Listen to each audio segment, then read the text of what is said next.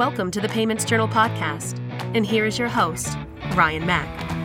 Welcome to the Payment Journal Podcast. I'm your host, Ryan Mack. Now, the web is certainly meant for everyone, but why do some organizations build a UX with a good enough for them mindset? With this mindset, they really could be losing about 15% of their consumers by not thinking about how disabled people use their UX or how their UX creates more complications. But for those who recognize the need to be more inclusive when they build out a UX, what are the steps that they need to take? What are the things that they need to consider? So on this episode, I'm going to be joined by Justin Fox, who is the Director of Software Engineering at NuData, a MasterCard company, Dave Senci, who is the VP of Product Development at MasterCard, and Tim Sloan, the VP of Payments Innovation at Mercator Advisor Group, to discuss these issues and more. So there's certainly a lot of data and insight to unpack on today's episode, so without any further delays, let's start the show.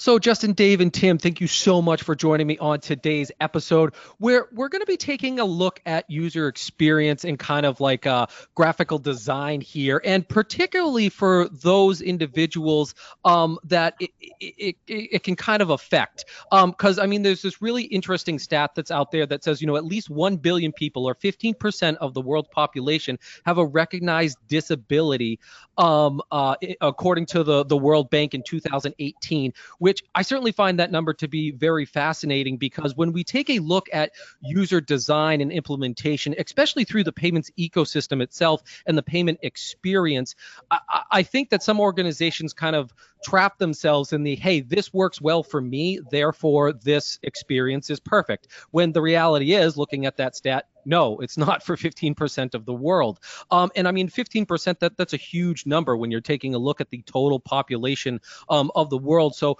perhaps kind of based upon that stat, maybe uh, Dave, I want to start with you. And maybe you could kind of unpack from your organization at NuData's perspective what it is that they're doing and taking a look at when they hear a stat like that.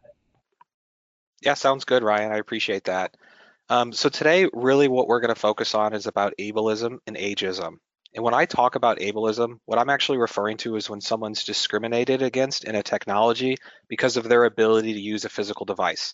So what does that mean? An example would be someone missing a hand or not having a mobile device with a fingerprint scan or not having reception because they're traveling through traveling through a rural area.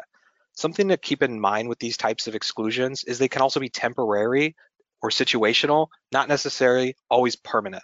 So a situational example would be like Dave's traveling through an area with poor reception, or a parent carrying a child and only having one, one hand free to complete a task. A temporary example of an exclusion would be something like, hey, I broke my arm and I have to wear a cast, or even wearing a face mask when you're going out into a public or running into a store. This is a challenge in society that increasingly relies on the internet to have access to service and goods, because many people are left behind not able to verify themselves online in order to get goods or services that they may need.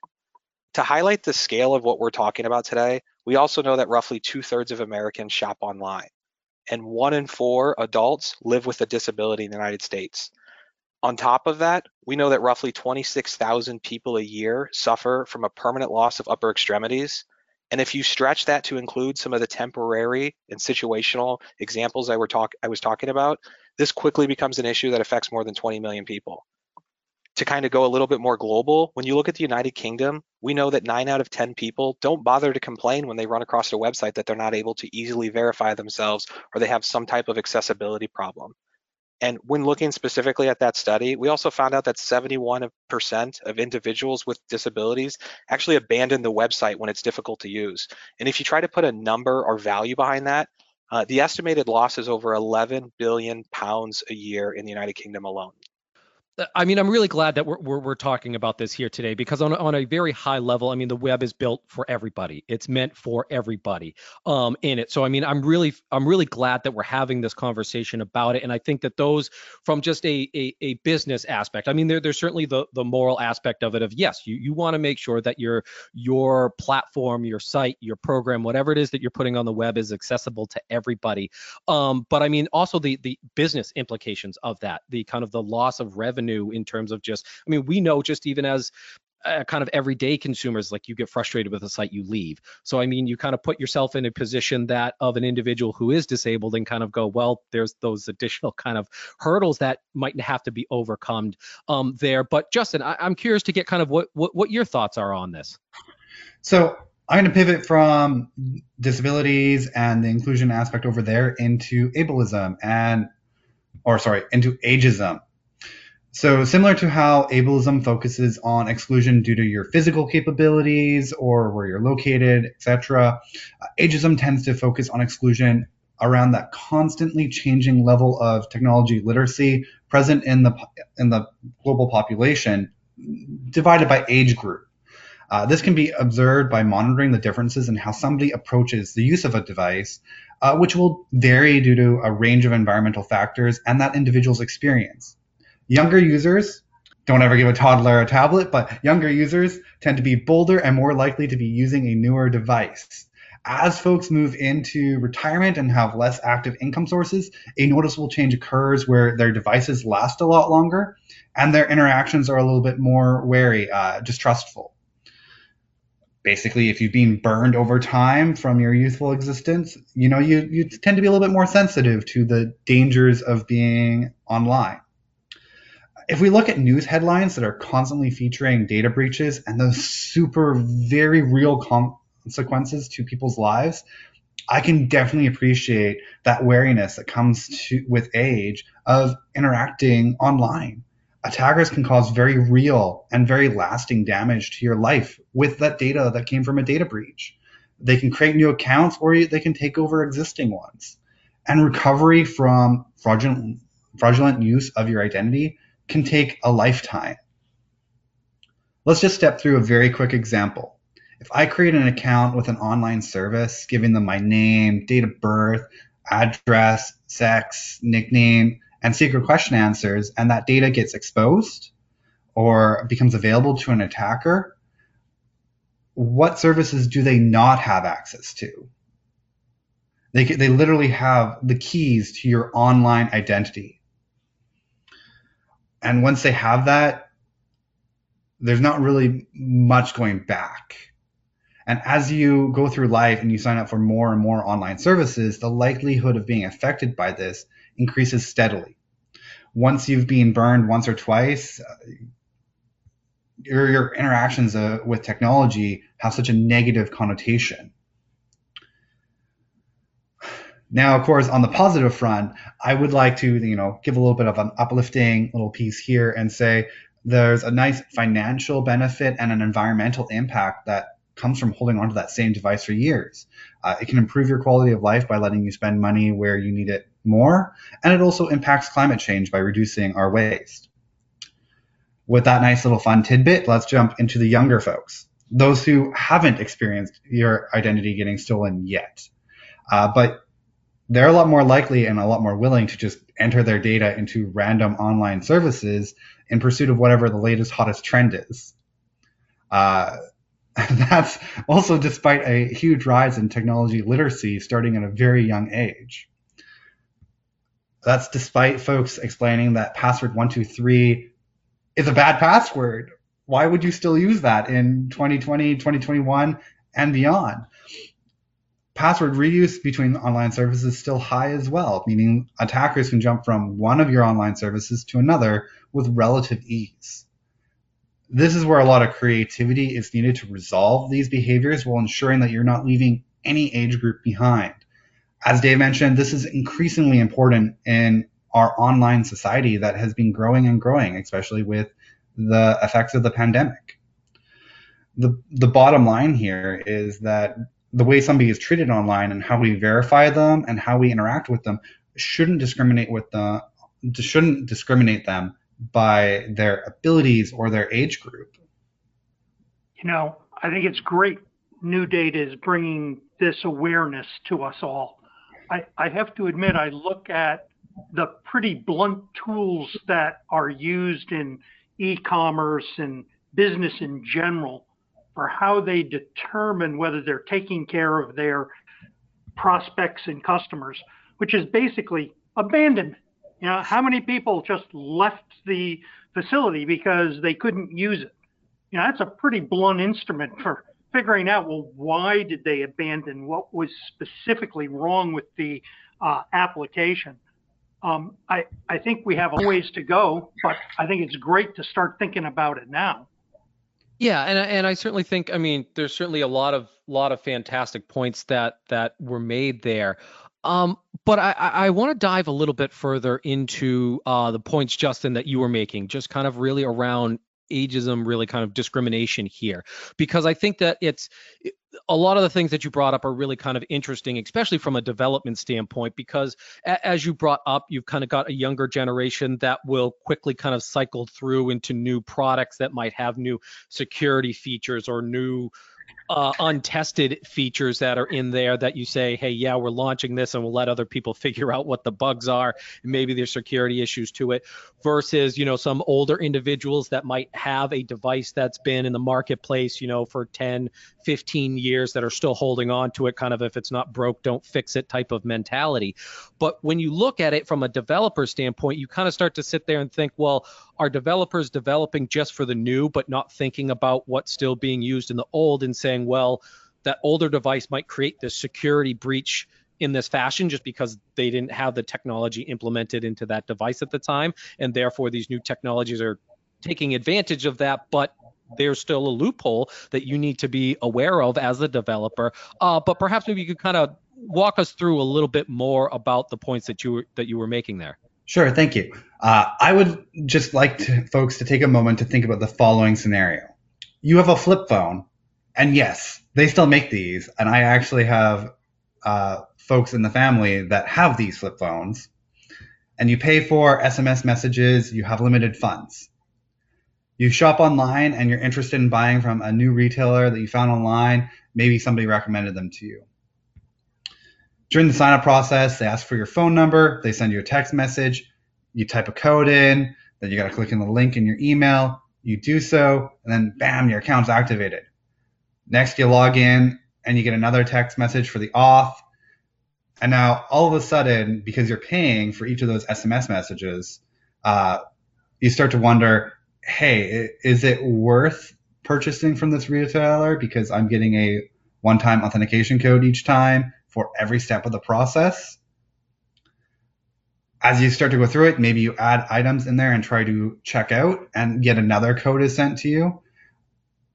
Not every demographic and not every cell phone plan is created equally, and so you can actually rack up a lot of charges with this very simple authentication mechanism. If it's a flip phone, depending on how old it is, it might not have the ability to install an authenticator app this is something that can be really challenging on older devices. But if you had a newer phone that had physical biometrics or uh, the ability to install apps, you'd be able to tran- transact easily online and interact. But if you don't have the finances for that or you don't want a new device, that's where the challenge comes into play. 23% of Americans who make less than 30,000 per year don't own a smartphone according to research from Pew Research aged in 2019. If you look at the roughly 3 in 10 adults with that that level of income, the 30,000 a year, uh, 29%, they just don't don't own a smartphone. I can't imagine going through life without a smartphone nowadays. More than 4 in 10 adults don't have home broadband services or a traditional computer the majority of lower income Americans don't own a tablet. But if you look at, by comparison, uh, what other income brackets and adults that are earning, say, 100,000 or more per year, uh, pretty much everyone in a household making over 100,000 will have a tablet, a computer, uh, the latest trend in trending smartphone, and that's a, that's a huge challenge when if you're you've gone into senior life and your finances are a lot more constricted or if you're super young and your parents don't have that income to leverage. If we shift gears a bit and tackle one of my earlier points uh, most online services don't need the majority of information they ask for and collect. This actually enables younger users to get really used to handing over vast quantities of information about themselves uh, to just random service providers when that service provider did not need to know that information to complete the interaction the user was looking for. As they age, they then become um, less and less comfortable because they start to accumulate large amounts of spam, abuse, and toil, such as just even just deleting emails uh, from a company. And this can actually result in brand damage to online services as a whole, or translating into increased customer services calls to check if the email was a phishing email or a legitimate offer, among other use cases. Cybercrimes against older adults have increased five times since 2014, costing us more than $650 million in losses per year, according to the FTC uh, in 2019. On a personal level, I find nothing more frustrating than service providers with a gender form that only support a binary options. So Mr., Miss, Mrs., or Doctor. And I'm not a doctor, but that's the most gender neutral form option I have because uh, they don't include the MX option. On the other end, uh, drifting away from my own story there. Uh, on the other end, if you look at online services that allow kids to spend money unsupervised on a card, that's also a huge issue. I would hate to be a parent nowadays where I maybe bought a budget tablet and handed it off to a toddler, uh, and I had set it up. It was connected to my account, and bam, I have a 10k bill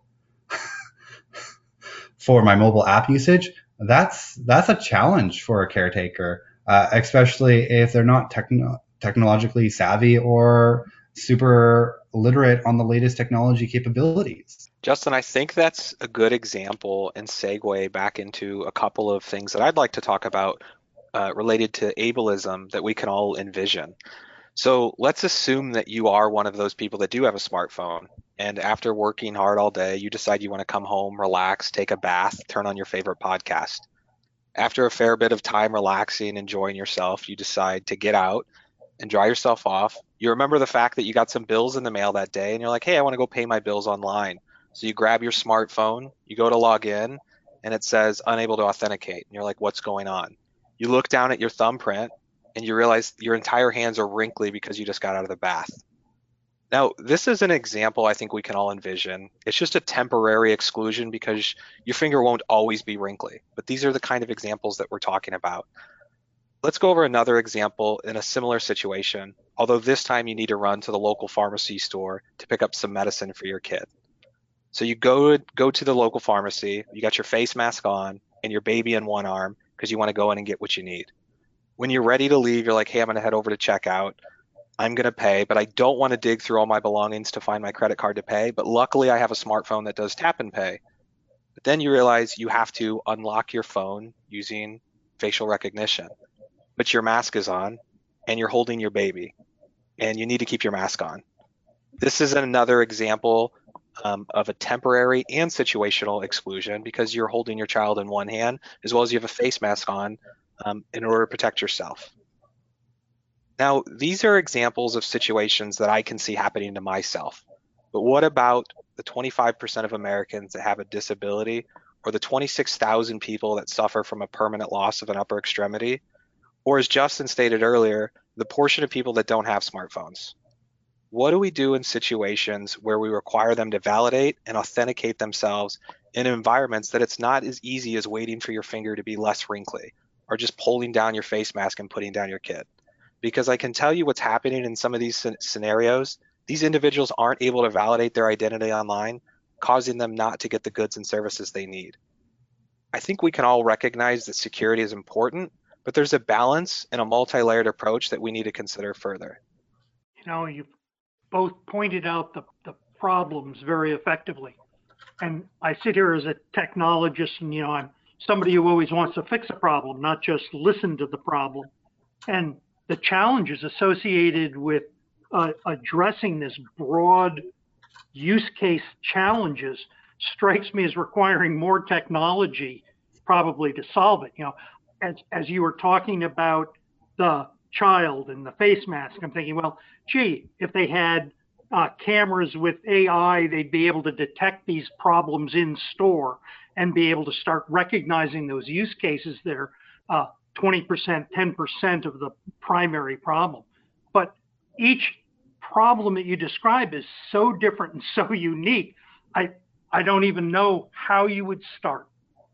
Yeah, so let's let's I mean let's let's kind of open that that Pandora's box a little bit here, and maybe maybe you know uh, Justin, we could start with you, um, and kind of break down like from from your perspective, like what what are you seeing in the industry of ways that companies can you know I don't I don't want to say uh, avoid this issue that's here, but being able to recognize that hey, this is something that's going on in the industry. This is a real problem. So how is it that they're actually going about and improving it?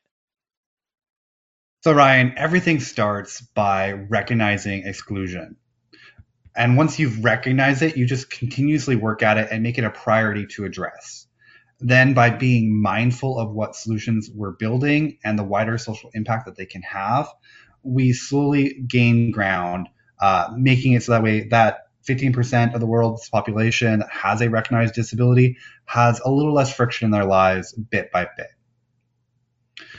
As a director of software engineering and as an educator, I can say without reservation that every bit of tackling this problem starts with how you approach designing your solution in the first place and the composition of your engineering teams when we solve problems with our own bias, that's when the exclusion starts. The more diverse your engineering team, the more likely it is that the team will catch on and correct design issues early on, especially if they're comfortable collaborating with each other. By recognizing how we're solving those issues with our own biases earlier in the development process, that means the sooner we can adjust the approach that we're going and ensure that the diverse human experience is accounted for our interactions are so heavily dependent on what we can see, hear, touch, and say uh, that it's impossible to fully understand somebody else's lived experience unless it is your experience. As technology is increasingly prevalent in our lives, whether that's a mobile device, uh, something just a connected device like an IoT uh, sensor or a smart assistant, uh, it's important that we take measures to leverage inclusion as a design principle early on I'm a huge fan of building a low fidelity prototype and iterating on it, something that's often called evolutionary prototyping, because it lets you solve for your one and extend it to include the wider population. Where teams are less diverse, which is common in the tech field, especially in North America, uh, an alternative approach can be leveraged. This one's always popular games. Everybody likes a good game, right? Uh, the way that this game would work in your design process as you're building things out is you have a group of individuals write down examples of physical, social, and time of day constraints. The more variety, the better. You're going to categorize it into either physical, social, or time of day. Then you're going to draw one example for each category, and then you're going to try whatever you're building under that circumstance. Maybe you have uh, one arm tied behind your back. Maybe you have to do it while eating lunch. Maybe you have to do it with some other type of constraint. If you feel any challenge or frustration or friction, maybe a button on your phone was too far away to click one handed, then imagine how much worse it is when that's your lived in experience. When you have no personal stake in using that particular retailer or that particular bank. And so, like, if the product isn't going to work for you, you're going to want to go elsewhere. Uh, gaming it can make it a little bit easier to account for uh, that di- type of diversity. And generally, g- generally speaking, the more diverse the individuals consulted for your examples in the game, the better. Justin, I love that. And I think you should start boxing the game up and selling it on the internet so that people can get a good, easy start. That's awesome. I love it it's definitely been a lot of fun as I work through it with my teams. Uh, we have an amazingly diverse group at MasterCard. Uh, and within our NuData group here in Vancouver, uh, my the team that reports up to me is 45% female, 45% male, a couple non-binary folks thrown in the mix. Uh, we have parents, we have folks that are looking at retirement, and we have folks that are fresh out of university. Having that level of diverse team and combining it with a gaming approach uh, means that you're able to tackle the unique challenges across a wide range of cultures, uh, ages, and different types of user experience relatively easily. The other thing that I find fascinating is the relationship to the problems we have with AI, where the sample base is too small or, or not broad enough to take into account the population. HP's laptop, first laptop that did facial recognition, couldn't recognize black people. Uh, that's a huge mistake. But there's a Canon that had uh, autofocus that couldn't detect Asians of all things. So, you know, this maintaining an open lens and being able to understand all the different people and aspects that are going to be impacted is incredibly important. And uh, I thank NuData for bringing it to our attention. So building off of what Justin just talked about, it starts with realizing security and ease of use isn't a one size fits all solution. It's about moving away from lumping everyone into one massive group and knowing we each have our own uniqueness. It's about moving towards a multi-layered solution while also giving users options. So don't focus on creating a single solution that uses thumbprint scans or one-time passcodes or a device ID to validate people. You can look at leveraging things like passive biometrics to validate a person based on their historical behaviors and uniquenesses. The need to validate our identity in a growing digital world is going to continue to rise. And with each of us having our own human uniqueness, why not exploring leveraging that uniqueness as a way to validate our identity? With a multi-layered approach, we can leverage physical biometrics in scenarios where it's applicable. But when it's not, don't let the whole process fail. Look for another uniqueness. Whether that's you buying a new TV online and deciding to validate yourself by using a familiar device, a familiar location, and logging in a familiar time of day, or me deciding to validate my identity by getting a unique code sent to my email address because I'm in a location that only has internet and doesn't have self-service. MasterCard actually released an article called Restoring Trust in a Digital World. And what really stood out to me was two things. It was about how a digital identity service needs to be simple, smart, and secure, and more importantly, developed and implemented with a user-centric design. So what does that mean to me? It means that each step along the way of rolling it out and creating it and using this as a way to validate yourself, you put the user at the center, which includes our own human uniqueness. Actually, I like that because obviously one of the things is to not be necessarily having to drive the user to a high friction validation point for a low dollar transaction where it makes no sense, right? Yet still today, many places, no matter you know a two dollar transaction, they're going to ask for you to validate yourself.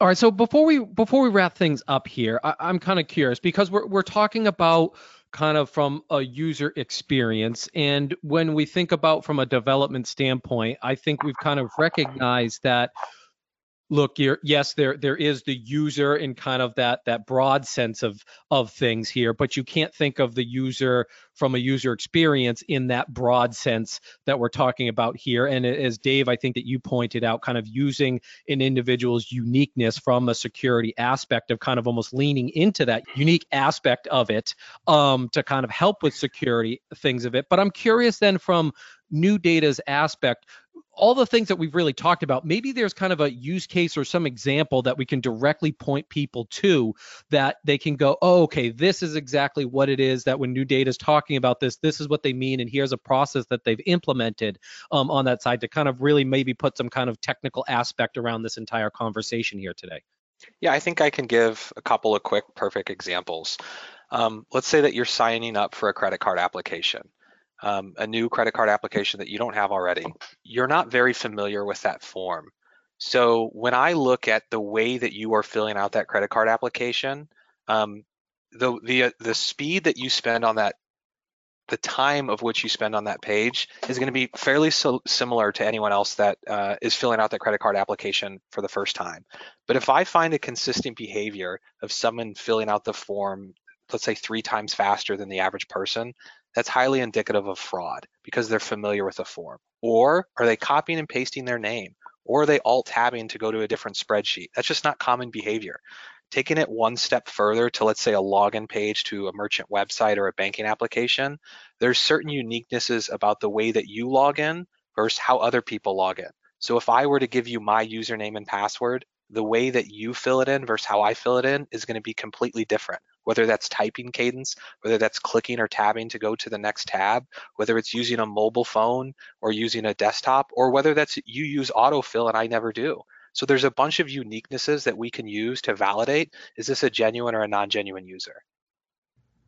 One of the best parts of working with NuData and working with the products that we have is that layered approach. Our ability to com- combine device intelligence with behavioral analytics, with passive biometrics, and a consortium of data across a global network really brings a lot of power to the forefront of how we tackle all of these challenges in a way that doesn't promote exclusion as much as possible and where we are able to double down on that and really push the boundary of what's possible on a 10 year old cell phone uh, that's just a flip phone versus the latest and greatest smartphone. Uh, and that's really what's been enjoyable about my experience working with NuData and MasterCard on the technology front. One of the really powerful parts of the multi-layered approach that we take here at NuData means that we're able to collect anonymized data that has been sanitized of most of the end user details.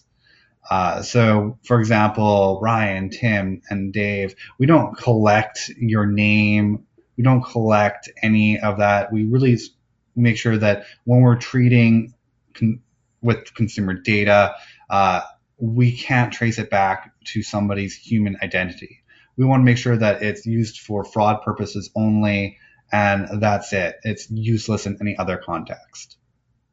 I've certainly been looking at behavioral biometrics. I think my first report on it was three years ago, and it's come a long way. And I keep expecting it to get to the point of persistent identity, where my phone within my secure element is able to identify my behavioral traits, the way I hold it, the way I walk, and be able to track me. But of course, all of the issues you brought up, if if I hurt myself, if I'm suddenly walking with a limp, those are all going to change those behavioral characteristics and need to be taken into account. But I think we're going to eventually see that this ability to recognize an individual uh, gets better and better and broader and broader and capable of taking into account all of these types of uh, problems.